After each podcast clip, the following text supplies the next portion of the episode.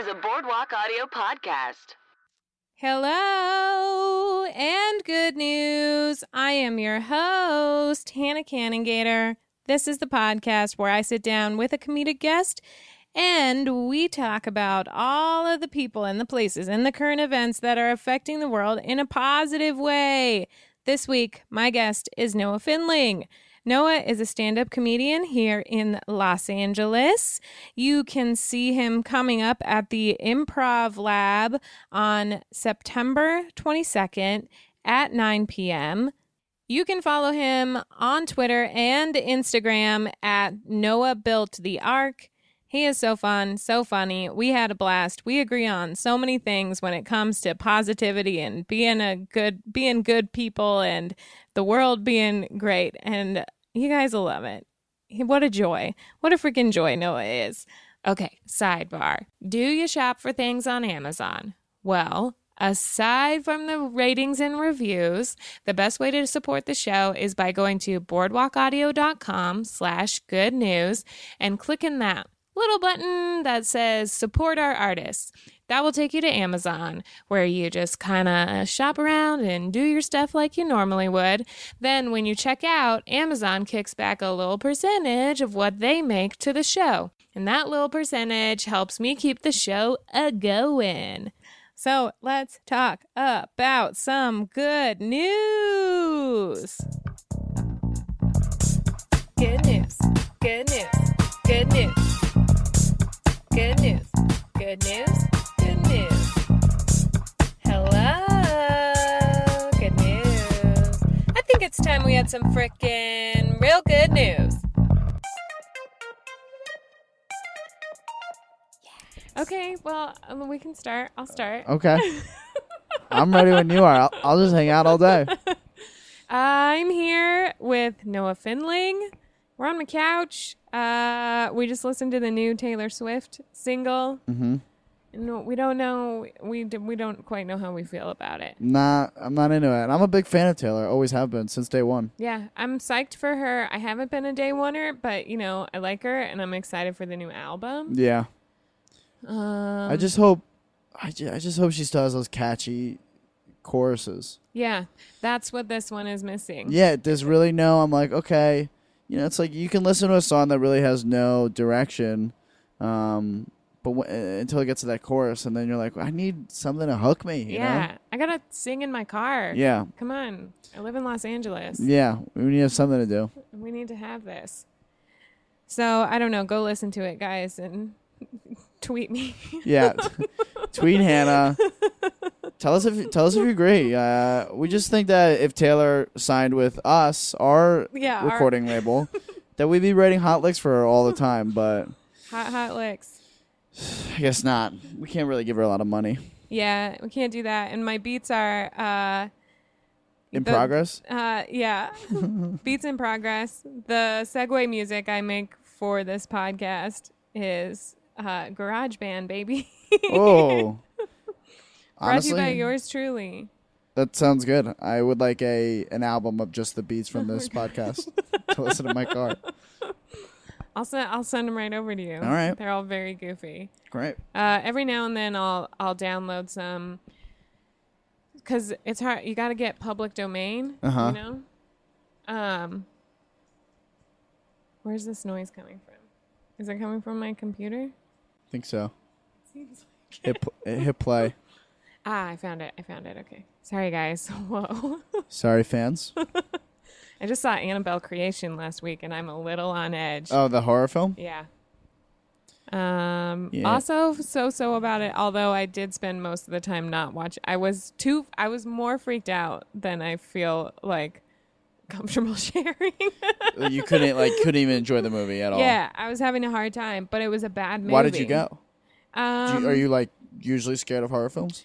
I like horror films. I liked The Conjuring. I like that whole, especially once I found out that The Conjuring is based off of like real people. Yeah. And Annabelle is like a, a tr- probably a fable's tale, but seems real. Yeah. Like these people tried to get rid of the demons in this doll in real Yeah. life. Uh, and also, nothing great was playing at the Los Feliz 3. So Yeah, and We're- you wanted you were like, we we're gotta see a gonna movie, see a matinee today. Yeah. Uh, and so we went and saw it. And you were just freaking out. I was real freaked out. like, who'd you go with? Charles. Was he just like, I can you stop? Nobody's enjoying this movie because of you. We I was almost in his lap, but then he left one at one point to go to the bathroom. The creepy part about matinees in Los Feliz 3 is like no one's there. Yeah, Which is awesome unless you're watching a scary movie. Right. And then you're just there kind of by yourself. Except there was one man wearing a straw bucket hat who went to this movie by himself and sat in the front row, which I think is the scariest part of the whole thing. I'll tell you what's scary that somebody owns a straw bucket hat in L.A. it's like, know your fashion, buddy. Yeah, come on, come on. You're in Los Feliz. Yeah, come on. Um, That's great. So those are my reviews, guys, on the new Taylor Swift song and Annabelle creation. Very scary. Both, both. I'd say it's the same review for both. Yeah, like a three across the board. Yeah. Probably. Okay. Three out of five. All right. Um, I was proud of myself. I did call the plot of Annabelle within the first two minutes of it starting. Yeah. But I mean, there's only so many ways it could go. Yeah, it's pretty standard scary movie. Yeah. Uh, Was there a token like hot girl? N- there was not. There was. Uh, well, I guess the n- mm, the nun was kind of hot. Mm-hmm. she was like probably the most attractive, but it was a bunch of little girls. Like Okay. I movies with little kids freak me out the most. Out of I feel real uncomfortable. Yeah. When kids are in scary situations, either they're in scary situations or they're ghosts. Like children singing in unison, creepy hymn. Very that's scary. The worst. That is like a classic scary movie trope. Yeah. Um, that's not even in that movie, but anytime there's kids, I worry that that's going to happen. Yeah, you're like, you better not start singing. They're going to sing? yeah, Ah, that's great. okay. Well, uh, see Annabelle if you want to, guys. Let's talk about some good news. Yeah, good news. Um, let's see. Oh, yeah. So Hurricane Harvey has been quite a thing. yeah, I feel so on it like we have too good of weather here that it just makes me forget that anywhere else in the world could be having bad weather. right. Um, Hurricane Harvey is real bad. But so this story is about a guy who so this is in Rockport, Texas. Um, and so so a ton of evacuations had to happen and um, he lives in a little beach community about of about 10,000 people which hit, got hit really hard by Hurricane Harvey um, and needed to be evacuated and uh, a bunch of people went to Houston some people couldn't make it out uh, the I guess the state said that uh, Rockport School. I think so. They said Live Oak Elementary School in the city of Rockport, which is a coastal community, will be a shelter for those of you who can't like really evacuate. And so uh, about 126 people went there, and the state said this, but then they didn't have any officials or medical people go there. So it was literally like an empty school that just a ton of people showed To up just at. chill. Yeah. Yeah. And um, so this 29 year old kid, like, kind of took charge of the whole thing. Like, he is a screenwriter, I guess, who just recently moved home to help take care of his dad who has cancer. And his dad got out. He got to Houston early because they, he, they, like, wanted to make sure that this guy's name is Zachary, Zachary Dearing, by the way. Um, and then he like wasn't gonna evacuate, but it got really bad, and he was driving, and his car got hit, and all his windows like exploded, and so he was like, "Okay, I'm gonna go to this shelter," and he showed up, and it was just kind of like I don't willy nilly, like just yeah, chaos, Yeah. people all around. So I guess he kind of like took charge and was like, "Okay," without even really like trying to have that role, he got everybody to go into all the classrooms, find supplies, like get trash cans, hand sanitizers, Yeah. get everybody set up in a good sleeping situation, find food. Um, then he recruited like out of the crowd like 15 volunteers um, who went around and they would go on shifts. They would check on everybody. They would f- make sure everybody got fed. Um, and the police, the police showed up and they they he like knew all the stats on like these people need uh, medical attention, these people need hospice, these people, and they were like, "Well, what service are you with?" And he was like, "I'm just a Just a like guy. I'm just a dude." yeah, I'm a screenwriting. Actually, would you guys like to see my script? he slips him the script. He's like, "By the way, pass this on to your connections." um, yeah. So the, he he kind of took care of everything, That's and crazy. everything remained calm during the whole deal. That's crazy. Yeah. It's um I think it's like that's one of those things that I, I always ask myself, like in a moment of crisis, am I going to be the man that I think I am, go, want to be, Yeah. or am I going to be the guy who's just like, oh no, you, someone else has to figure this, Figure out. this out. I'm gonna just listen. And what's also crazy is there was a willingness on behalf of the other people to really listen to him. Yeah. Um, w- I I mean, like, how- why? I don't know why. Why would they? Like, I feel like most people would be like, "No, bro. Like, I don't know you. Yeah. I'm gonna like just have uh, you know just have a panic attack over here Yeah. and probably eat myself to death. You know." but like, some this kid's a really born leader. Yeah. He's got something about him that everyone was like, okay. Yeah, Like, he's gotta I'm have a not- lot of charisma. Yeah. And there was even two medical people there who didn't want to. They left. They like left the shelter and went somewhere else because were they, like- they didn't want to be like, oh God, we're the only medical people here. This is not what we like. We don't want to be the medical people. Those guys- people are fucking cowards. Yeah. Wait, I- they left? Yeah. But what? So they just left this guy who has no skill Yeah. to. I mean, Noah, he's a screenwriter. So That's true. let's.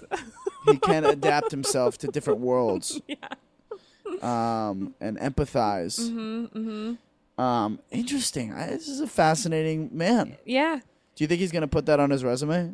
Probably. Uh, yeah, I would. I would be like, well, that would just be my only thing on my resume. Yeah, I- like very big fun. I'd be like, I saved a bunch of people. Yeah, I I saved a bunch of people. I don't. Why am I qualified? Yeah. Because I took charge of a of a rescue mission. Mission. Yeah. A, an empty school. I also this is crazy to me that Texas was like just they accidentally overlooked that they told an entire town that this was going to be a, a rescue like a sanctuary rescue Uh-huh. uh like evacuation place and then never and then forgot Yeah. I think they Oh my- never sent anybody to be in charge. Yeah. This, uh, what they who they should have sent is this. They should have got looped this kid in. yeah, somehow.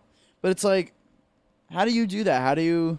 I I gotta imagine in these places they're just like, their day to day is being ready for something like this, but not being prepared for something like Yeah. this. So I imagine they're just like scrambling to get resources because it's like to be prepared for a hurricane like that, you have to be putting away and saving so much money. I imagine yeah, that you take away from like what you need for your day to day operation, which Yeah. is like smaller rainstorms or like just other smaller, more common rescue efforts. So when that stuff does happen, it's just like, how can you be ready? There's no way to be ready for that. yeah. That's kind of what the article said. It was like, yeah, they prepare for this, but then like in action, they they were not ready. And also like all you know, this is a tiny town, and stuff got overlooked because all the rest of there's so many tiny towns. Yeah, it's like Texas. I, it almost seems like this is to make a comparison. It's like it's like what my mom tell told me to like do my homework on Friday because on Sunday something's gonna come along that I'm gonna want to do and I'm not gonna be able to do it yes, because I didn't, you know, I didn't do my homework. yeah, And in this example, you know, they were people were saying we better get these preparation, mm-hmm. these rescue plans and effort because on Sunday you're gonna want to do this- something and then there's gonna be a hurricane and you're not gonna and everyone's gonna, God forbid, you know, not make it. all your friends are gonna want to hang out on Sunday. Yeah, and there's gonna be a hurricane. not gonna be able to hang out with them.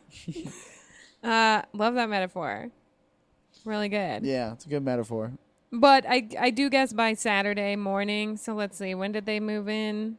I think Thursday or something. Friday. Someone was there. Uh, people, uh, actual officials started to show up on Saturday, and it it does say that by Saturday morning he was like, kind of frazzled. Yeah. Like, uh, but he like had a list of everything they needed. Fuck.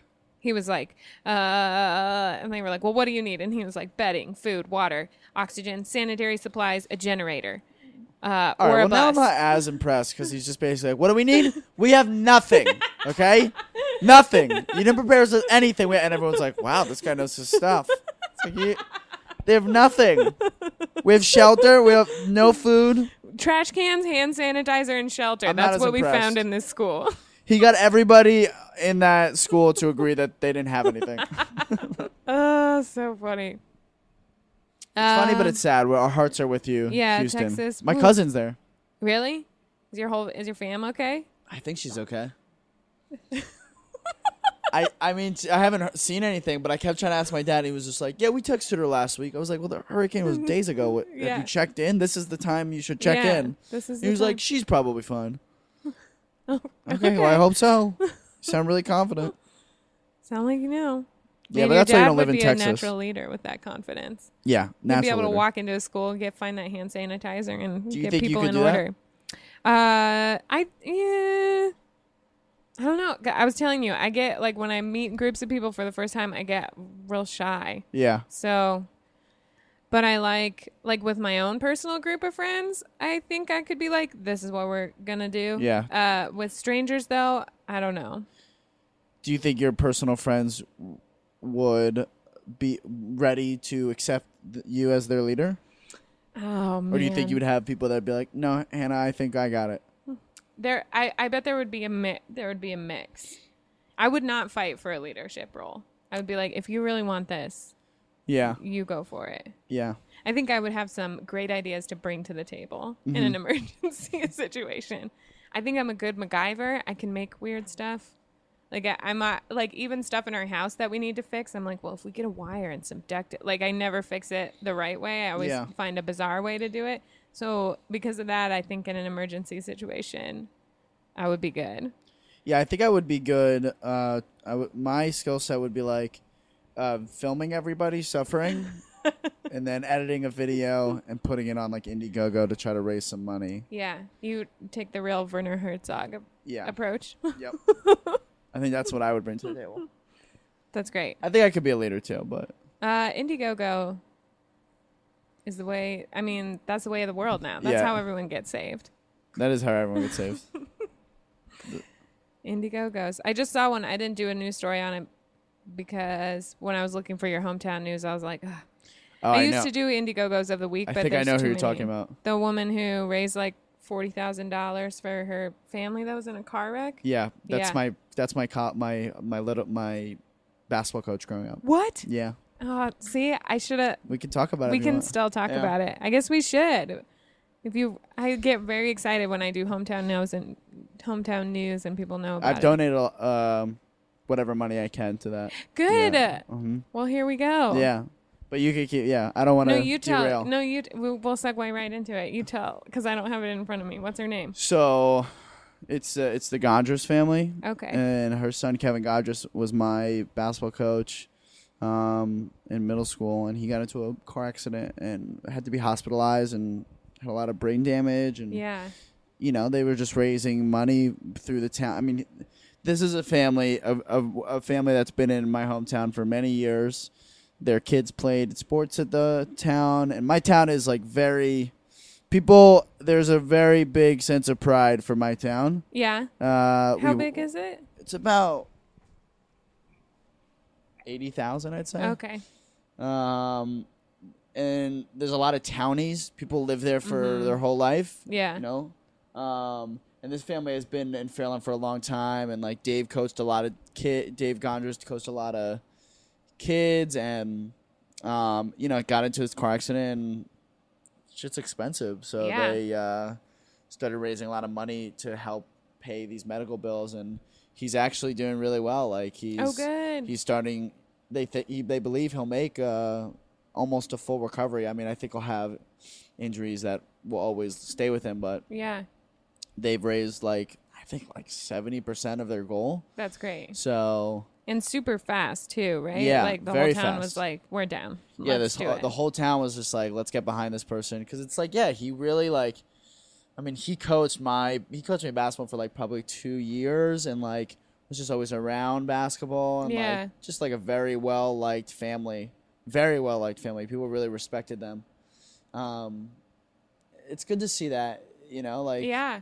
to see a community get behind someone, um, and not kind of say, "Hey, you're you're on your own." Yeah. Um, but I- that, yeah, I think that uh, that is a plus side of social media and like how uh, freaking plugged in we all are nowadays. Like it does make it very easy to access what's going on in your own community and Right. like be a part of supporting somebody, which I think is really great. yeah. It's like before social media, they would have had like, they would have probably sold everything that they own. Yeah. You know what I mean? Like Right. they would have sold their house, they would have sold all like- their personal items, Mhm. which they may have to do if they don't raise their money. But right now, they d- they didn't do that. yeah. They didn't need to do that. So yet, Yeah. or they would have had like a car wash and be like, you know, raising five hundred bucks Yeah. would have been like nuts. You know what Yeah. I mean? But it's like now, you raise five hundred bucks on Indiegogo, you're like, that's not a very successful campaign. you know? yeah. Um, yeah. Back in the day, it would have been like a newspaper uh, ad for a. Yeah. yeah. Like, and if you didn't catch the news that day, you didn't know that Dave Yeah. needed help. Yeah. you know. But it is it is a good story because he is doing a lot better. And, That's great. And the community really get did get behind him. And That's awesome. As they should. It's like really good guy. Yeah. Okay,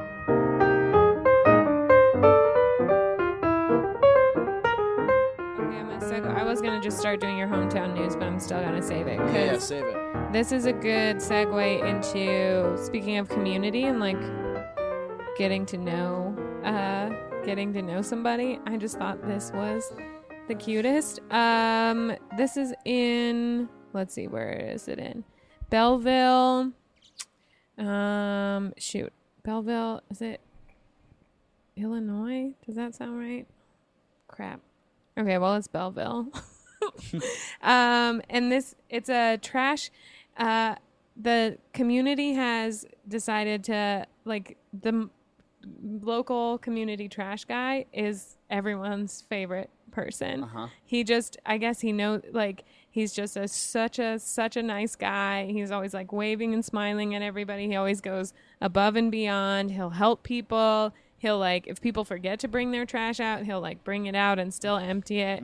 Kids like run out to bring him Gatorade and snacks and stuff, and he's just been the the trash dude forever and everyone loves him and so the city is awarding him like the the key to the city Wow. and they're having a parade soon for something and he they are like honoring him in the parade because everybody just loves him so much and it's a little farming town and uh it's like a video that I watched about the the news story they did it was like a news video Yeah. um I don't know why I said that like and it was an anomaly like so much news is on the television Yeah. it was like a moving picture of the news It was like moving images that were current events. like thousands and thousands of photos that made one smooth. giving me information about a topic that was quite relevant. yeah, like a news movie. Uh, so I watched it.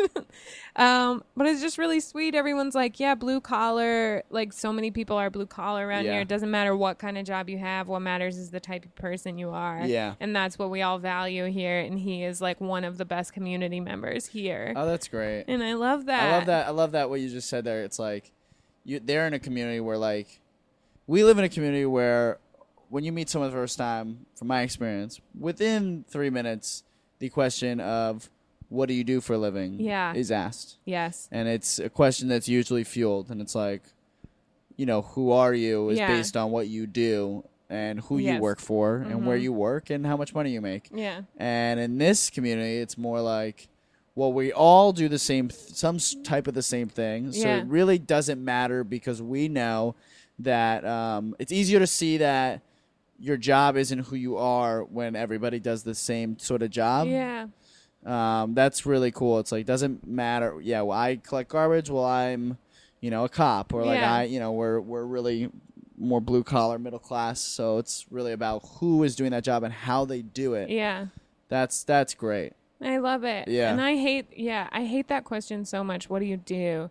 Because it just like, I, hate I feel like a hypocrite. I asked it. I ask it. It's uh, I do. t- I mean, everybody does. Yeah. It's like a, a conversational crutch, especially when you're meeting somebody for the first time. Yeah. It's a way of asking. Like, what we're really asking is, uh, who who are like, how What's important What's to you? important to I you? think that's what that, when I ask it. That's what I want to know. Yeah. Because you, what what I do every day is important to me. So it's like if you ask that, you'll find out. Yeah. Um, but I agree. It's like it really is just more of a conversational placeholder. Mhm.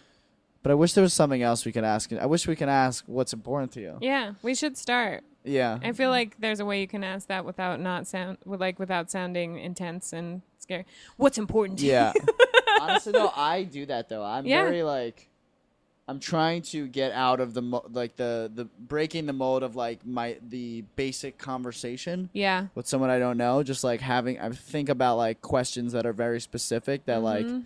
it can be uncomfortable because someone's like, "No, dude, I'm not. Right. We're not that close yet," you know. but yeah, because I find myself having the same sort of conversations, Mhm. like initial conversations with someone who I don't really know yet. Yeah. It's like a script. Yeah. Um, and yeah, I know exact. Uh, I do it too. We all do it. It's hard, and it's hard to like break the habit of it, and it's all kind of white noise too. yeah, It's just kind of like saying hello, hello, hello, hello over and over again Yeah. because it's all just like I even when you showed up today, I was like, "How was your day?" Yeah, "Mine's yeah. I went to work. Cool. Like great. Okay, It just cool. it always you takes. you a tell me something, I tell you something. yeah. yeah, yeah. I mean, I, I love this. This kid, people brought him Gatorade. mm-hmm. Um, I think that's what what's also interesting about that is I wonder what happened first. If he went, if the community, like if there's something that the community saw in him and they were like, we're gonna really get behind this person, and Yeah. or you know, like maybe they were maybe maybe he was like a sadder guy when he was first doing this job, and people in the community were like, let's make let's make him feel important, or Right. was it that he went above and beyond and the community responded? Because if it's it's the first one, and he went above and beyond after he saw the community get behind him, Yeah. um, that's interesting too. I like that. You know, like I like both. I think it's the second one. Based on the video I watched, it seems like he's just always been the nicest dude who's happy to just be working. Right. But also, I don't know. I don't know his whole life story. it's like Louis has Louis C.K. has a joke about, you know, him going to a Starbucks, and the person like or some coffee shop, and the person's just like not pumped to be there. It's just Yeah. like, what do you want? You know, Yeah. like very like, you know, it's like, yeah, garbage man, not the greatest job. You Yeah. know, quintessential. Like that's the exact job my mom would be like, "Y- well, you want to end up like a garbage man, you know? Yeah. but like there's there's an honorable way to go about these jobs you know Mhm. like if you're gonna have a shitty job and i like to think i'd live live this way but like if you're gonna have a shitty job it's like do it well Yeah. bring some vibrato to it you Yeah. know and clearly this guy was like you know what i am a garbage man but like that's not who i am i am a great man Yeah. not a garbage man and i'm gonna do my job like that Yeah. did it say what kind of stuff he would do like go as as far as like going like above helping. Um, the main thing they talked about, which I thought was funny, I assume there's more to this, but the main thing in the move, the, the the news movie that they talked about was bringing people's trash cans out without them asking. They just kept referring to that. Like if you forget to bring your trash can out, he'll run up there and he'll get it and he'll bring it and do it for you and then bring it all the way back. But I assume like elsewhere in the community, he's probably also been uh, a really good dude. Yeah. But that's kind of the the sentence you just said is like sort of what he says at the end. He's like, "Do I think this is my calling? I don't know. I don't know if I have. I feel like any job is my calling. Right. Like any job I do."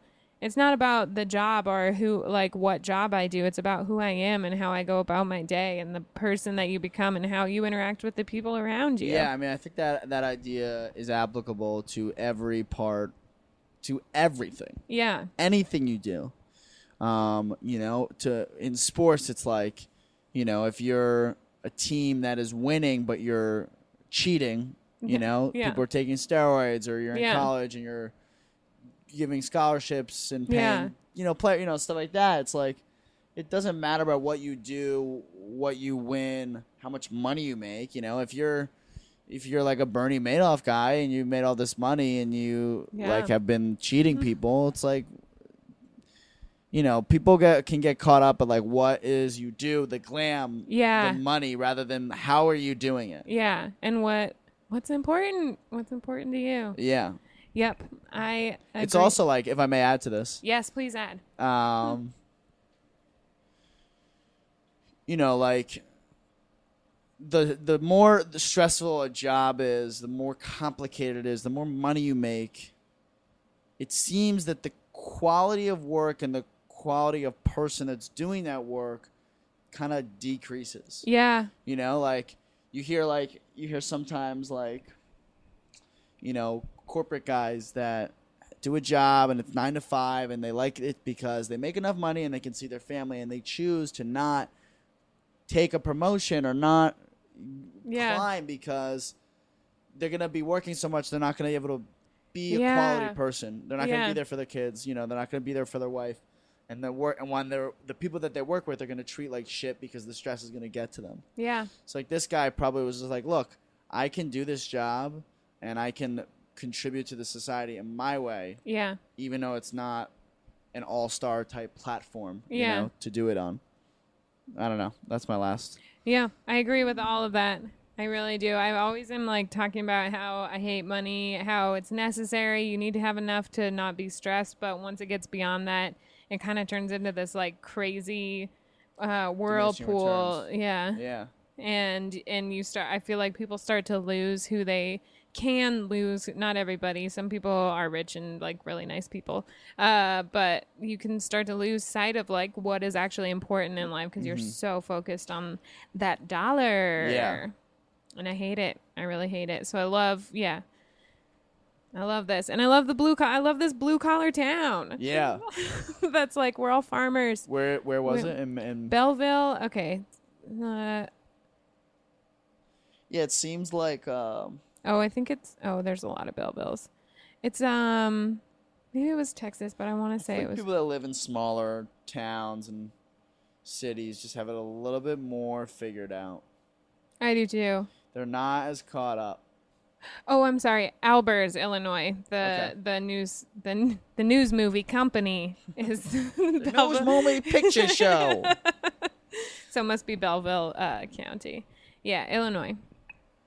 Mm, sorry, I just interrupted you. No, no. I was just saying. I think like people live in smaller towns, like even in my town, it's like what pe- on a- if you averaged the people like on a- the people that live in LA, if you were able to average their whatever is festering in their mind, whatever Yeah. problems festering in mind, on average, it would be something that's probably um, kind of not grounded, like Yeah. just like a little bit like really that's what you've been thinking about for all week, you know. Uh, you know, whereas you go to a small town and what's festering them is seems to be a little bit more like, yeah, totally warranted. Like these Yeah. people in uh, Houston, Yeah. it's like all week they've been like, fuck, this thing is gonna rock our shit. Can I curse? Sorry. Yeah, yeah, you're yeah. fine. Whereas like all week we we've been like you've been like I gotta get someone on my podcast, you know, and it's like uh, you know just take a take a look at the gar take a look at the garbage man and be like, well, that's a simple life. But even the garbage men in LA are like, I gotta get my someone on my podcast, you know. Yeah. Yeah. 100%. Okay, this one this one's kind of for I almost I found this article and I was going to set it aside and save it for the next time I have Charles on the podcast Uh-huh. again. Uh, but Uh-oh, am I you're, getting hi- it? you're his friend, so it That's right, I am Charles's friend. Everybody, I'm Charles Mockler's friend. Charles, one of the first comedians I met. really Yeah, good. I could tell you off there. It, it doesn't really have anything to do with this, but yeah. Um, so Charles, my boyfriend and Noah's real life friend, Yeah. uh, he loves samosas so so much. Loves Samosas. oh the Indian food. mm-hmm. One of my faves. Uh, oh, good. Okay, Yeah. so Big you'll, fan. You'll appreciate this as well. I love. Does he love Indian food? yes. Do you? Yes. We have to go to Badmaash. Yep. downtown. Okay. It is to die for. Oh shoot! I wish. I mean, I'm glad I have a show tonight. But if I didn't, I say I would say Yeah, we should all three go after this. No, yeah, next time. Okay, next time. Uh, so there, there's uh this charity called Muslim Aid in India, and they just made the world's largest samosa. Mm-hmm. So they're killing two birds with one stone. They were like, we want to put something in the Guinness Book of World Records, and also we want to feed the homeless. So 12 volunteers got together, spent 15 hours crafting a 337 pound samosa at a mosque in London. Okay, sorry. So this is in London, not India. It's in India news. Uh, it is called Muslim Aid. It is in London. Got it. That's the geography Yeah, of the yeah. whole thing. Um, they wanted to make the larger than ever version of this popular food to demonstrate visually how the people of Muslim faith work tirelessly throughout the year, in particular, uh, doing, chari- doing charitable acts to support the unfortunate in the community. So, uh, the Guinness, I think it's this part made me laugh the hardest. Uh, the Guinness Book of World Records educator, uh, Pravin Patel, had to come and judge. And his the quote they have him saying is, "It's got to be triangular, contain flour, potatoes, onions, and peas, be fried, and retain retain the shape when cooked, and it's got to look and feel like a samosa. Plus, it all has to be eaten, no wastage." like it just made me realize every time a judge has to come in for something insane and the they they like have all these specifications. Yeah. And they're like samosa, well it's gotta have peas, it's gotta have potatoes, it's gotta have flour. Biggest couch? Well, it's got to have pillows. It's got to be able to be sat on. It's got to have. It's just like, do you know everything? But it's also like, yeah, that's what a samosa, Samosa is. is. We're attempting to. We know what's supposed to be in it. We're not trying to cheat. Yeah. It's not just Like a biggest bunch of corn pizza. Listen, there. chef, that you're that, who's trying to make it. I know you've been making pizzas for 30 years, but let me tell you what's got to have. It's gotta have cheese. Gotta have crust, marinara sauce. Yeah, a pizza. It's just bigger. It's not like different ingredients. That is Yeah. an incredible job. Um You have to like approach every go every go to work and be like, look, I'm gonna be a know-it-all today, and yeah. oh, that's so annoying. I love it. Uh, so here's the stats on the giant samosa. Uh, 220 pounds of potatoes, Damn. 55 pounds of onion, 33 pounds of peas, plus 97 pounds of flour and uh, traditional Indian spices. Uh, that they were, and then they were ultimately placed inside of a custom-made deep fat fryer, uh, and it weighed 244 pounds. Or that the last one, that one weighed 244. What was this the was 270. what were the sides? What was the measurement of the like? It's not. It's not saying what the Six feet by six dimensions feet? are, but yeah, it's for sure. Here, I'll show you a photo. Let it's the see. size of a Holy human. balls! It's the size of a fat guy laying down, kind of, or like a That fat looks great. kid. I don't know. It's really round. I don't know why I'm insisting that whoever would be laying down would be fat. Yeah, I don't know. Um, the size of a fat kid. yeah. Um, and then yeah, and then they once the uh the Guinness judge was like, "Great, that's a samosa." Yeah. Then they cut it all up and um fed the community with it. fed homeless, fed you know Mhm. hungry people. Yeah, That's great. it is great. I like that. Um, honestly, I really want to try because I love samosas. Yeah. Um, and what's good about that that story is that they took something in their culture, Hannah, Yes. and they used it for good. Yeah. And I think there needs to be more stories in the bigger news um, networks that show this kind of stuff. Yeah. Because all you see, especially on the culture of Islam, is is bad things, and that Yeah. is not the culture of Islam. Yeah. It's Not true. that I'm going to speak on. it. I'm a Jewish man, but I can tell you that that is they are very good people. Like any other religion, they have bad people have bad people in their religion, and that doesn't mean they're all bad. Yeah. There's good and bad in every every freaking culture. Yeah. Well, that's why the, that's why you're showing this on this podcast because Yeah. your 40 million listeners are going to be like, yeah. uh-huh, That's right. that's right. That's right. Those are good people. Yeah, people. I, I fucking love samosas. I I, ca- I I like to think uh, one of the if there were homeless people that um had never had a samosa before, that was their first time. yeah, they'd be like, "T- "This is great." Yeah, and they assume every time they go to a restaurant that a samosa is like six feet by six feet by six feet. Like this isn't. Why this is this doesn't samo- look like a fat kid laying down. Yeah, this is. I like the fat kid laying down dish. Um, but Ye- that's cool. So what did it? So it got into the Guinness Book of World Records. Mm-hmm. Uh, it beat the last one by 26 pounds. That is big. Also, I like this because so last week. Oh wait, no, I'm sorry. I thought it said uh 270 pounds. That was the weight of the potatoes or something though. No, it beat it by 100 pounds. Oh wow. So this one was 337. The it last seems like one it's not a challenging feat. It's just whoever decides that they want to do it. You know what I mean? It's Yeah. like I feel like I could do I could beat that if I wanted to. I really do. I mean, I've never made Really? a samosa from scratch in life, but I'm sure I could look up the ingredients. They're all the same. You just make It's more of it. Peas as potatoes. Yeah, I'll just ask the Guinness people how to make it. It's got to look like a samosa. Yeah, Got to taste like a samosa. I love that guy. Me too.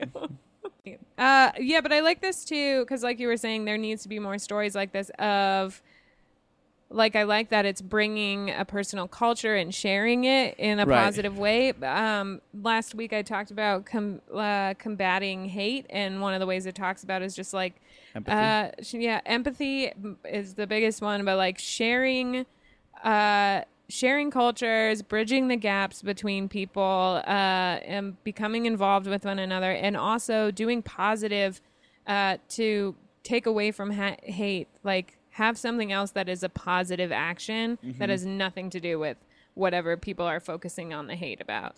Right. So like that's what the media does the worst job about. They just it kind You of mean, feeds like, into it. that these people weren't like, look, we're not going to talk about what's going on. We're just going to feed people and Yeah. get into the Guinness Book of World Records. You know what I mean? Like yeah. rather than being, I guess, more focused on like, here's are the problems. eats and samosa. Is that Yeah. is that what you mean? Well, I just mean like, um, yeah, I guess so, in the bigger picture of it. But the idea of like sharing your own culture, and then having that being like just Right. sharing, like first Having of all, Mm-hmm. bridging the gap, like you were talking about, and sharing the good parts about your culture, and then also the idea of highlighting positive things in general as of, as opposed to negative stuff. Right. Yeah.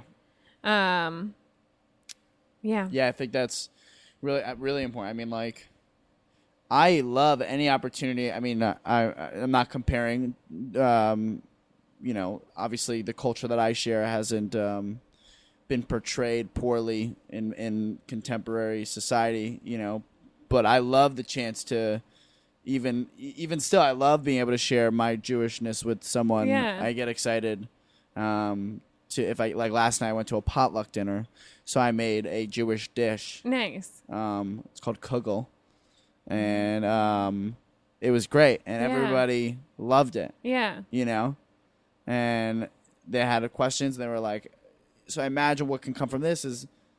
These people that are eating samosa said, "Ask about the samosa." And Yeah. every food that's attached to a culture usually has a cultural significance, probably in its survival. Yeah. You know what I mean? Like peop Jew- Jewish people in Eastern Europe ate kugel because it's cheap, Mm-hmm. it was filling, it's warm, you know, Yeah. and they during World War II, it's like you needed a food like that. Yeah. There wasn't a lot of money, and it was very very cold, and you had people living in shtetls and and how you know, so like Yeah. something like this. I don't know what the cultural significance of samosa is, Yeah. but I imagine it's cheap. Yeah. You know, it's definitely filling. Um, you can you can get a variety of uh, vitamins and minerals in Yeah. it. You know, you got potatoes and peas. yeah. So through this, it's like people could kibitz and eat, Mm-hmm. and they can ask about what is what is a samosa, why is important. You know what I mean? So people can learn. Food is the key to uh, empathy. Almost. I was just realizing that. I was just thinking potlucks could save the world if we just had a Yeah. giant potluck with everybody, right. like sitting down and eating. There's a woman in Long Beach who uh, she has been feeding the community for a long time, like 14 years, I think. And it started out as a feeding the hungry and feeding the homeless, and then it has slowly turned into like a uh, community thing. And in the story, they talk about like uh, it's not people who just need food now; it's also the community. So it's people who are fine and middle class, like us, doing fine, uh, sitting next to people who are homeless and ha- sharing a meal and like having conversations. Yeah. it happens. With, let's say we gotta have more. Pot, we gotta have more potlucks. Gotta have more potlucks. You gotta. I like. I love this food stuff. It's just such a good way to bring people together because I think majority of people, or I will say majority of America's popular vote, Yeah. um, is able to. Ca- has the ability to have dinner with someone that's different than them yeah, and listen to them. yeah, Maybe not agree, but listen. And the only Yeah. way you can get someone to agree with you is to empathize. And a meal is Yeah. a great way to facilitate that discussion. Yep. I love it. I agree with I agree with all of that. Um I feel like I'm almost uh, campaigning right now for some Yeah. sort of. I'm, this is just another stop on my PR tour.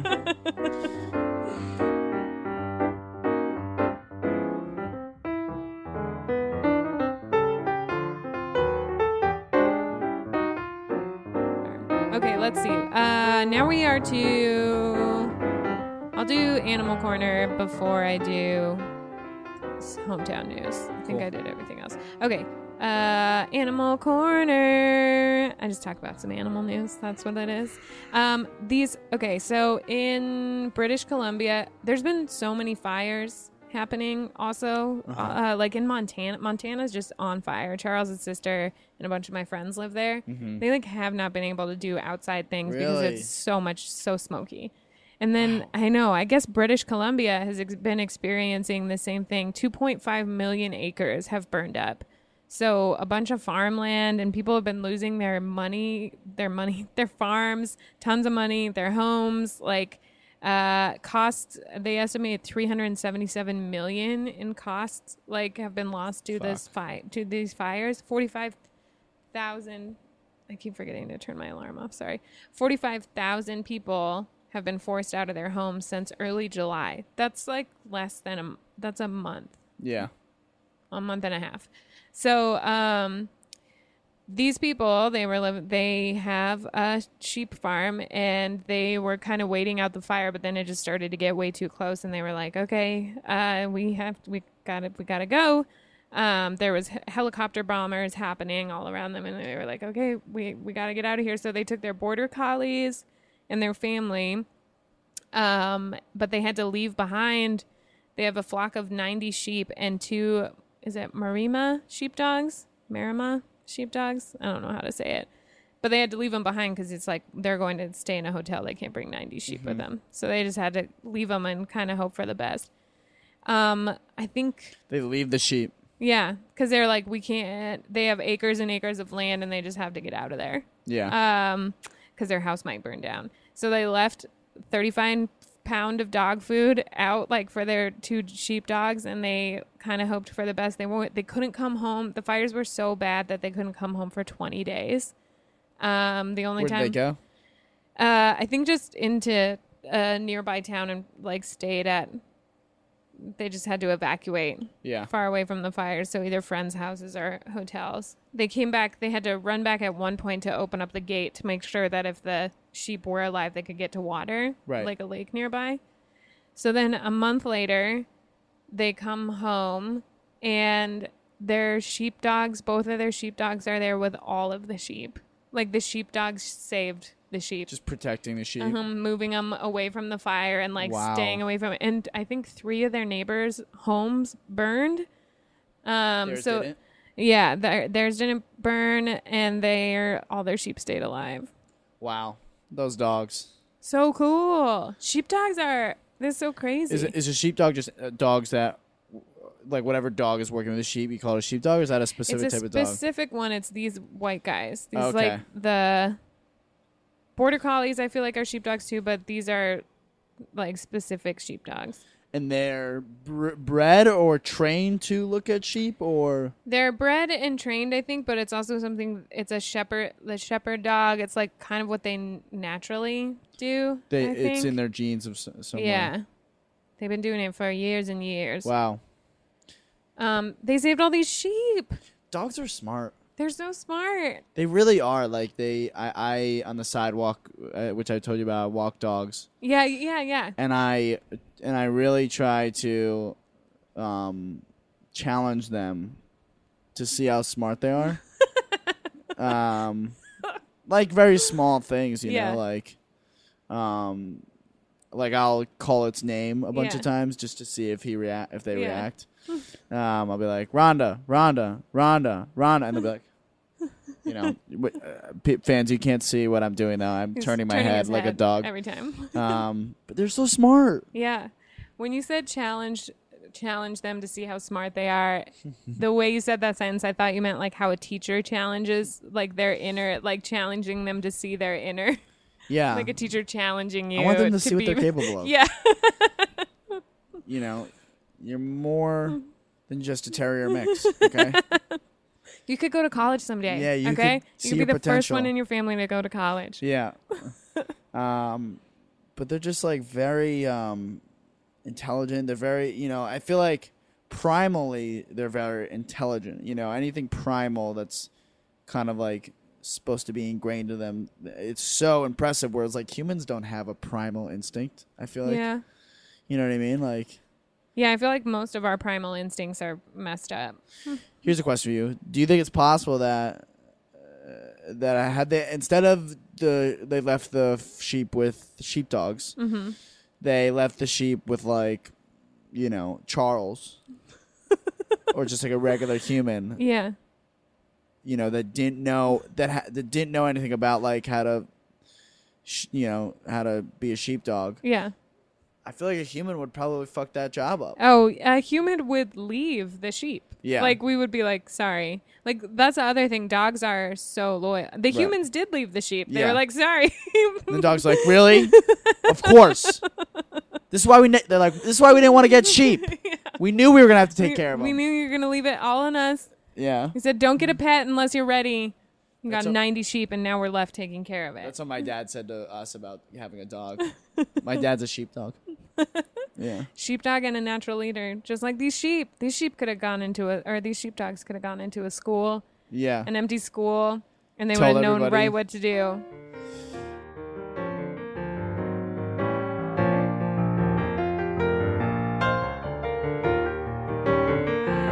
Okay, let's see. Last, uh, now we're on to hometown news. Oh, sweet. Hometown news. I fucking can't wait. Um, first, let's see. I have two little things. Uh, a woman in Fair Oaks just turned 110. Fair Oaks? Fair Lawn, sorry. Okay. Fair Oaks. right. Is there a Fair Oaks nearby? I don't know. Fair Lawn. Uh, uh, Noah's from Fair Lawn, New Jersey. Yeah. I don't know if we said that when we were talking about the other thing, but that's where he's at. 10 miles from New York City? That's right, dude. That's so short. I was thinking about that. Like in Los Angeles, 10 miles away, you would just say, I'm from Los Angeles, you know, because Right. LA is so huge. That's why I tell people from New York yeah. Because it's like really close. It's that's so close. and if I tell people from New York, then they don't ask me where. You know what I mean? Yeah. Or the, it, it's usually a conversation stopper. right. And when we're being when I'm being led into one of those conversations that we were talking Yeah. about. yeah. Where are you from? What do you do? Yeah, if I say New Jersey, they say what county, what exit, Yeah. what you know. It's like shut the fuck up. You don't care. You're just trying to fill the time till your fucking boyfriend right now comes back from the bathroom. Yeah. No. Um. Yeah, ten miles away. That's so so short. Yeah. It's so so small over there. Uh. So she just turned 110. What? And yeah, she's now the okay. This is kind of funny and morbid at the same time. So she now is the oldest person in uh in New Jersey because the day that she had this birthday, the woman who previously was the oldest died. Same day. Yeah. So the woman who was 112 died, and this woman turned 110. So now she is the oldest Yeah. woman in New Jersey. she was like, "What's her name?" Uh, her name is Laura Abelitas. She was like, "Laura, you're the you're the oldest person in New Jersey," and she was like, "What? That, what?" That's a good one. That's my bad. what? You're the oldest person. Are you my son? Like, just has no idea. Yeah, that's an accomplishment that I'm sure you can't really appreciate. I guess she's kind of still. Uh, she's like still doing okay though. I mean, she she she can still walk around a little bit and is like still kind of like they had an interview with her, so she's still doing. Okay. She's still like conversational. And she's on, what's what, abuelitas? uh uh uh obelitas. Abuelitas. It'd be great if it was abuelita. Yeah, that would be fitting. No, I don't Um, know her. Is that what you're trying to ask me? Oh, yeah. Do you know her? No. Um, she said basically her trick because every time somebody turns old like this, the news is like, "What's your trick to staying old?" Yeah. you know. It's like the hackiest question. I know. What's your trick? what do you do? And our but she trick? said she's uh she's just always filled with love. Basically, her story is kind of crazy. yeah, what is it? Um, people have also said about her she's never been in a bad mood. She's always pleasant to everyone, and she so she's from Peru, and um, she had six kids, and she also took in in addition to those six kids, four children who like were transient and didn't really have homes or their home life was bad. She like so 10 kids. Wow. Her husband uh, had an accident at his work and became t- too disabled to continue to work, so she had to support those six kids and four kids um, by being a seamstress and would stay up a lot of nights till like 3 or 4 in the morning. Uh, but continued to be like a very kind person. Every single one of her kids uh, went to college and like has a family. Her kids moved to America and ended up she ended up coming with them. They went and got her and brought her to the USA in the in the 1980. Um, now she has grandkids and great grandkids as well. She uh but also she's been alive there let's see through historical innovations the Model T Ford she was alive for the invention car? of that yeah uh television computer but she says she always says why does everyone spend so much time with their phones these kids Classic. and their dang phones Kids in their we're on Indiegogo phones. okay we're on Indiegogo Yeah. saving lives Yeah, we're we're putting out podcasts, okay? yeah oh, um that's cool. I love that her life story seems awesome. Yeah. And she's just a kind, kind lady, and that's I why love she's old so old. people. They are awesome. So much to learn. Yeah. I love not grumpy old people. Yeah, there, there we go. You Yeah. know, I I get scared that my parents are gonna be grumpy I when get, they get older. yeah, because they can be a little grumpy now, and I'm like, you know, this isn't good. You're gonna be like the woman that like my mom's gonna be like the person I can never uh, take to dinner parties yeah. or take to the Oscars when I go to them. Just gonna be like, this Yeah. meat is, this meat is chewy. Yeah, like like, it guy- is too cold in here. it's like, mom, you're at the Oscars. Too cold. I have to leave. My category's up right now. well, tell them to email it to Turn you. the heat up, and I'll come back next Yeah, year. I'll come back next year. Yeah, it's um, ah, that's so cool. I I I I also fascinated by like, like I was I was doing laundry in my apartment the other day, and there was this Mhm. old guy smoking a cigarette, like really old guy, and he's like staring at me yeah, like the whole time. and I'm I mean I imagine he's thinking, man, I would love to be your age again, right. right? I would Maybe not, but like maybe he was really judging how you were doing your laundry. I guess He's maybe like, he's just yeah, like I would kill to be that age again. I would do it correct. yeah, do it, and I do it the right way. but like, I mean, it's just like crazy because like they they literally are living in a different Mm-hmm. world. Um, I think about that just getting older. Like you're the same. I don't know. For some reason, when you see older people, you don't see them as younger people. Right. They're really they're the same person, but in a different body. Or like Yeah. your same soul. Just your body is different, and that's crazy to think about. I think about myself being in an older body. yeah, I'm like, oh, it would be frustrating sometimes. yeah. I mean, like my dad plays basketball every day, and he's sixty three, and like.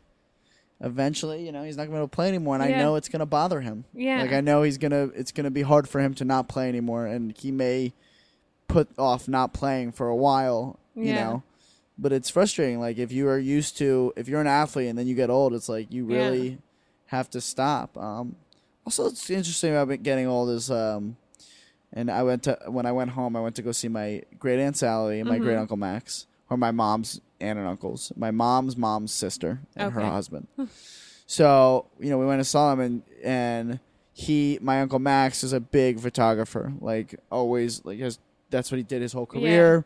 Took photos of all the family events, and he gave us like a slideshow of like he had photos from like 1960 to now, Oh, cool. and he gave us this slideshow of like you know barbecues m- when my mom was a kid at Yeah. like her parents' house, and they're going through these slideshows, and like all the people that they were like, they're dead now, they're dead now, Yeah. they're dead, they passed away a long time. It's like when you get that old, how many of your friends Yeah. you see die? That's Yeah. insane to me. Yeah. Uh, yeah, that's like mostly what, and that's kind of what you, uh, well, I don't know because I'm not old, but uh, when I've overheard conversations of like my grandparents with each other or with their friends, Yeah, like uh, m- my grandpa who passed away, he has a twin brother, and they would get on the phone and just talk to each other like every week, and it was real. Uh, I didn't get to listen to it as much as the, my mom did because she actually did hospice with him for a long time. Uh, big shout out to my mom for yeah. that. Out. Um, but they would just get together and talk about the stuff and then they would talk about like who was passed away and then they would talk about being old like my grandpa would be like i'm in diapers right now and like his Yeah. twin brother would be like that's crazy i'm having a hard time with it like yeah just I think what's important that I like to remember as I get old is to not be so prideful. yeah You know, like if my ears aren't working, get a hearing aid. Yeah. You know, if I'm shitting my pants, put a fucking diaper on. it, You Yeah. know, like life shouldn't stop because I'm a stubborn c- dick. yeah You know. i feel like oh that's a good no because i feel like i could do that as well i get very like don't help me don't help me i can do it Yeah. it's like I know I can't hear, and I want to keep it that way. Don't tell me I can't hear. I know it. you know. uh, But that's a great story. yeah good life Very um, good life. Good life. And now she's the oldest. She took the crown. The oldest one in New Jersey. I can't imagine. Do, do you want how do you want to live to be that old? Like, would you want to be the oldest person in California? no, I don't think so. I feel like the oldest person in California is probably like 198 and looks like they're 40. yeah. And doesn't tell anyone that Yeah. she's actually 198. Yeah, yeah, she's like, like- nobody knows. She's like, sorry, uh, where's my audition? um, Yeah. Uh, I don't know. If maybe if I had a really really big family, I got to see all the time. yeah. But I still have not successfully. What's the oldest you want to live till? I feel like 80s is good. I'm chill with 80s. 80s. Yeah, although it just depends. It depends on how it's going. Like my friend's grandmother is 92, and she Really healthy. Uh, yeah, she's great. She's like such a cool lady. I like saw her a couple weeks ago, and she was telling me all these awesome stories. Walking around the house, she can still cook. She like Yeah. is totally sustainable all by herself. 92 years old, uh, lives alone, and is like doing fine. That's great. So if I was like on that level, then great. I I say as soon as I'm like is it starts to get really hard. But then I don't know. I was thinking this is morbid too. I was thinking about that like di- dying is so scary. Like from Yeah. a, a distance you can be like, yeah, I don't know, I'll call it when I'm 90, but when you get there you're like this is the light. I got to let go of this life. Yeah. This is great. This has been such a good journey. I don't want to go let go yet. Yeah, you know, it's when I was with my aunt, aunt my great aunt, my great aunt Sally, and my great uncle Max. um, they had such a they were ve- they were very joking about dying, Yeah. and it was it was calming Mm-hmm. because it was like, you know, they're gonna die. They Yeah. know they've accepted it, Yeah. and they've and I think they can accept this because they lived a happy life, yeah. and. It's just gonna happen, and there's Yeah. nothing you could do about it. But I used to freaking, I don't do it as more, but I used to really lie awake when I was a kid and like not be able to sleep and like go up to my parents in the middle of the night and be like, oh. "What happens when, When you, you die? die." I need to know. Do you know, mom and dad? like demanding an answer. No. Go home. Go to sleep. Yeah. Um, very fascinated with that question. I, I really. Sometimes if I lie awake and I'm thinking about it, it really can keep me up. Me 'cause I'm just too. like, what? what is it? happens? And Where it do I sucks go? that the only way to find out is to die. Yeah. It's not like one of those other things in life that you're curious about and you just go try it. Yeah. Do you ever think about?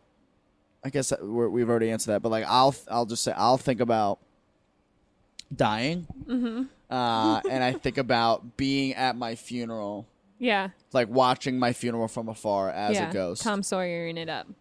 and and seeing who came, and being surprised and being Yeah. disappointed by who came.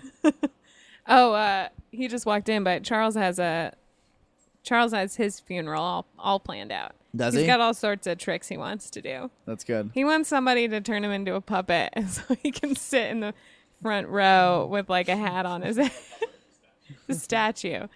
and eventually like start he's got too many tricks up his sleeves he has all his songs played like you know how some people are like this is gonna be my wedding song Yeah, he has charles has all his funeral songs Oh my and the God. songs that he wants to play at the party uh, oh yeah and he has a book of grievances for everyone who's He's who's, wronged. who's wronged him a book so I they was can wrong, you. yeah so they can know Fucking Noah, you didn't let me a pen and a mic. Charles says you'll see um,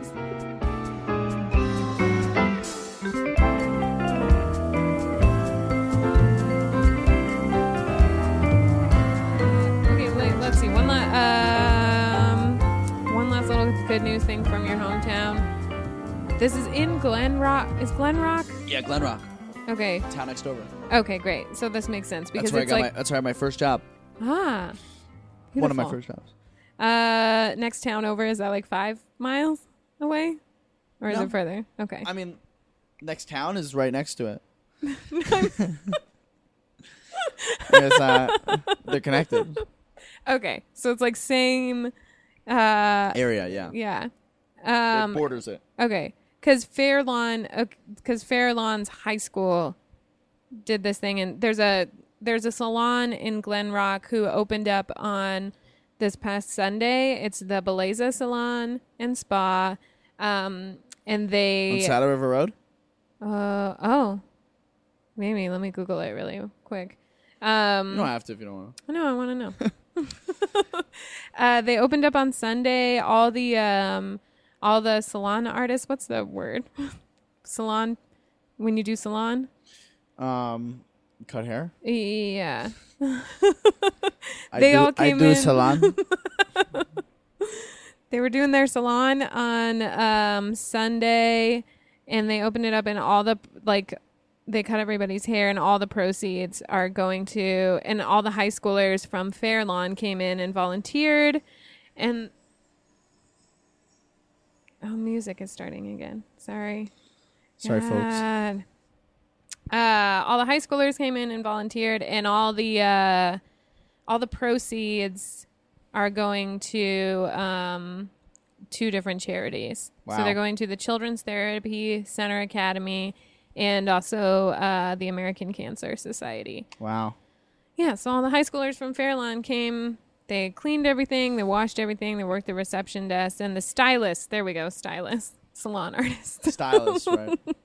Um, they did uh, haircuts, highlights, and manicures, and donated everything. Wow. That's good news. There you go, Fair Lawn. Mm-hmm. Doing good. Doing My good. hometown. Uh, Bellezza Salon is on Prospect Street. Okay, I know it. great. What what uh, publication is this out of? It is. NJ.com. Uh, yeah. That's right. I know our publications.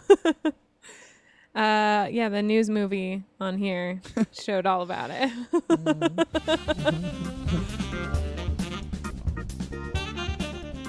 now we're to the part where I get to ask you about uh personal good news Yeah. story.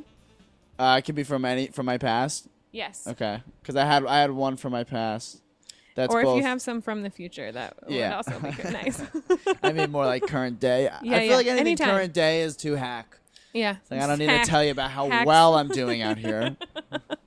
um, Past, yeah, past, was- present, and future. when I was in fourth grade, um, I came home from summer camp. Mm-hmm. My brother and I went to sleepaway camp, the same sleepaway camp. My sister didn't. She is not sleepaway camp, sleep camp, sleepaway camp material. and uh, my mom and dad and my sister picked us up from the bus stop, and we went back to the house, and we went. We were all in my brother's room, and we're all sitting in a circle because my mom had something that she had to tell us, Oh, okay. and you know we were like, "What's going on?" Yeah. and she said that um, she has cancer. Oh. Um, that she was diagnosed when we left for camp. Started going through chemo. She literally the day they dropped us off for camp that summer. Yeah. That afternoon, my mom and my dad went to because she was having some symptoms that, or she was taking some tests and some things showed up. So yeah. um, she the day that they dropped us off for camp this summer, they went to a doctor who said that my mom had stage two ovarian oh my cancer. gosh. And then w- on visiting day, Yeah. so so here, let, so let's go. So she's How telling long- us. Yeah. How right? long is sleepaway camp? Just quick. Uh, we went for two months. We Okay, went for That's a weeks. long sleepaway camp. Yeah. That is a sleep away. Yeah, we were gone. They were like, "Get the hell out of the house." Your, your, my dad was like, "Your mother and I need to have sex um, and learn what it's like to be with each other again." Yeah. Um, so when when my mom was telling us, you know, she's like, "I have ovarian cancer," but like, the reason why I say good news is because she was basically like, "I have ovarian cancer, Yeah. but I've been taking chemo and I've been responding amazing to it. Yeah. That I pretty much am cured. Almo- I'm almost Holy cured cow. already." Yeah. Um, you know, they caught it in time. Stage two is very manageable, and they got great doctors. And you know, by the time she told us, she only had like three more months of chemo. Oh, nice. Um, and you know that, that it was good. That it was good. That she was gonna that she's gonna be fine. And she was like, uh, you know, right now I'm wearing a wig. Uh, and I am hysterical crying. As soon as I Yeah. hear cancer, I start I start crying. Yeah. My sister already knew because she had been home that summer. Yeah. I'm hysterical crying. Um, and my brother, when he, my mom says that she has a wig, my brother just starts dying laughing. He's just like, "What? That's hilarious! You have a wig." How and old was your brother? He's five years older than me. He's he's thirty. Um, so I was in fourth grade. I was what? Uh, eight? No, ten? yeah, that's right. Eight, nine, I feel like, is fourth. Yeah. Yeah. And he, so he was like s- fifteen. That's too old to be making fun of. Yeah, he was like dying. He was like, "That's great, mom. You have a wig."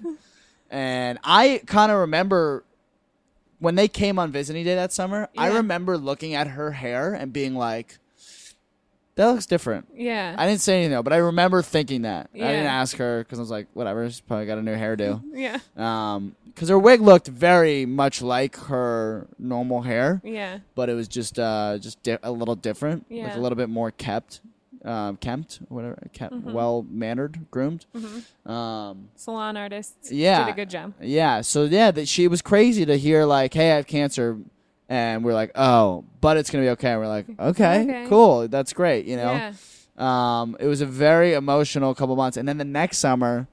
Um, and please, when if you have if you need to interrupt me and ask any questions, you may. Yeah. But the next summer, they they picked us up, my brother and I, from the bus, and they brought us into my brother's room, oh no. and we're all getting in a circle. And I'm like, before my my mom's like, I have something to tell you guys, and before they can say, it, I'm like, oh, you have cancer again? Like I'm Yeah. like, this is great. Like I'm getting so upset. Yeah. And they're like, no, uh, actually, we're gonna go to Disneyland tomorrow. What a good joke. yeah, and I was like, sick. um, you know, so that was cool. It was it was like a year later they like did the same thing. and That's it was so like funny. Really, really good news. Yeah. Um, you know, that we're going to Disneyland, which Can't is better that. news than your mom not, you know, surviving Right. cancer. Yeah, absolutely. um, and she has she been? She's continued to be fine. She's like it has not come cancer-free. back. No, not. She's been she's been in remission for like 12 years. That's so awesome. And uh, yeah, she you know she she got she tested positive for the breast cancer gene, and she um, had a double mastectomy and oh, got rid of that. Um, but you know that's that that um, surgery was really showed me how strong my mom is because that was just testing positive for the gene doesn't Yeah. necessarily mean you're gonna get it but it's Yeah. likely and she was just like not, Not risking gonna mess it. around. let's let's do it you know Wow. Whereas a lot of people would be like, you know, when God takes me, he takes me, or like whatever Yeah. you believe, you know, like or I'll I'll deal with that problem when it comes, you know. Yeah, Um, that's that- crazy. Yeah, it was good news. That's awesome. Yeah. That's really so good. hard too. That's just hard stuff to go through. Yeah, because Also. when you're a kid, I mean, I was the youngest. I was in fourth grade, and I and when you're a kid and you hear cancer, you assume your mom's gonna for sure die. Yeah. Um, and I think, I think the reason why they waited to tell us after camp was like one, they didn't want us worrying about her while they were at camp, while we were at camp, and two, I think she wanted to be able to rather than being like, "Hey, I have cancer," and like I'm taking these meds and we'll see what's happened. She wanted Yeah. to be like, "Hey, I have cancer and I'm getting better. It's going good. It's gonna be okay." Yeah. Yeah. Um, which is cool. that's really cool. Yeah. And then I have another one if you want. Yeah, go for it. My uh, sister is is uh, pregnant, Yay! and I'm gonna be an uncle. When? Uh, December seventeenth. That's awesome. Um, yeah, and the way that they told me at my brother's wedding. Did they bring you into a room and sit you in a circle? And then No, I yeah, they're love like, if that's we go- oh, we're going to Disneyland. no, your sister's pregnant. um, no, we were driving from my. They were, we were having like a barbecue at my sister in law's place, like the night before the wedding, and like then I we left, and I was in the car with my brother in law and my sister. And they like pulled over and like, uh, so we have something to tell you. And I was like, what? You're pregnant? I like no. And they're like, yeah. And then you know, I you know, classic trope. I start crying again, and uh, it's cool. I'm so excited for that's this awesome. baby Do they know if it's a boy or a girl? It's a They're gonna wait girl. and find out. That's awesome. which is great. I I I think there should only be girls that uh, we're producing in in my family. Just a bunch of girls. Actually, actually, one guy, just so we could keep the yeah, family family name, because uh, you know we got to keep that brand. It's all about branding. It is. Got to know your brand these Yeah. days. Got to get those Instagram followers. That's right. That's right. uh, yeah. Those are two really great good news stories, Yeah. Noah. Thank you. Yeah. Good news. Oh, super good news. Um, man, I love hearing people's different stories. And I love it too because that's just something I would not have known about you oh, really? today, probably. I don't know. If we saw each other today, we would have been like, How was your day? Did no, you but I to told work? you I don't do small talk. Yeah. I get right into it. I love it. I don't shy away from from the dark side of conversations. Yeah, we talked about we we talked about it all today. We talked about cancer survivor. We talked about death. Uh, everyone thinks about death. I hopefully everyone listening also does as much as you and I do because I do think about it all the time. Yeah, I, I have friends Everyone that don't to. think about it, and I'm always crazy. like, like, you guys are crazy, dad. not us. I talked to my dad about it. I'm like, why do you think about that? He's like, no, I don't really care. How do you not? Do you It's insane. what? Where do I go? What songs are going to play at your funeral? Who will be in your grievances book? Go, on the topic of death, though, I do have this thing where when my grandpa died, I remember asking my dad questions about my grandpa that he didn't know the answers to, Mm, and I remember and I and I remember thinking that I don't want to have I want to any questions I have for my dad, I want to ask him now yeah, because I don't I don't want to not be able to know his opinion on something or and someone asks me, you know. yeah. That's a good. I feel like that's a good tidbit Yeah. to. uh So a good way. It's also a good way to like just have a reason to talk to them Yeah, because otherwise I may not call 'em. Dad, I need to know how you feel. Yeah. yeah. For it's like a lot of political stuff too, because like I Mhm. want to know if like my my my son or my daughter's like, did you know did did was Grandpa xenophobic? And I could be like, no, he wasn't. he loved all people. You know, whereas like my grandpa, it's like I think he did, but like I don't know. I don't Yeah. know. You know, That's good. Yeah. That comes back to the not having small talk thing too. that's right. No small talk. Ask the real questions. Get into it. Get Yeah. to know people. Get into it. Thank you, Noah. You're welcome. Thanks for Thanks having for me. being here today. This was great. I love this Do this episode. anytime. Great. I'll have you back. Yeah. High we high fived. Should we get that on, on audio? Oh, that was good. There we go. there we go. Nice. There we go. Okay. Uh, good news later, everybody. Bye bye.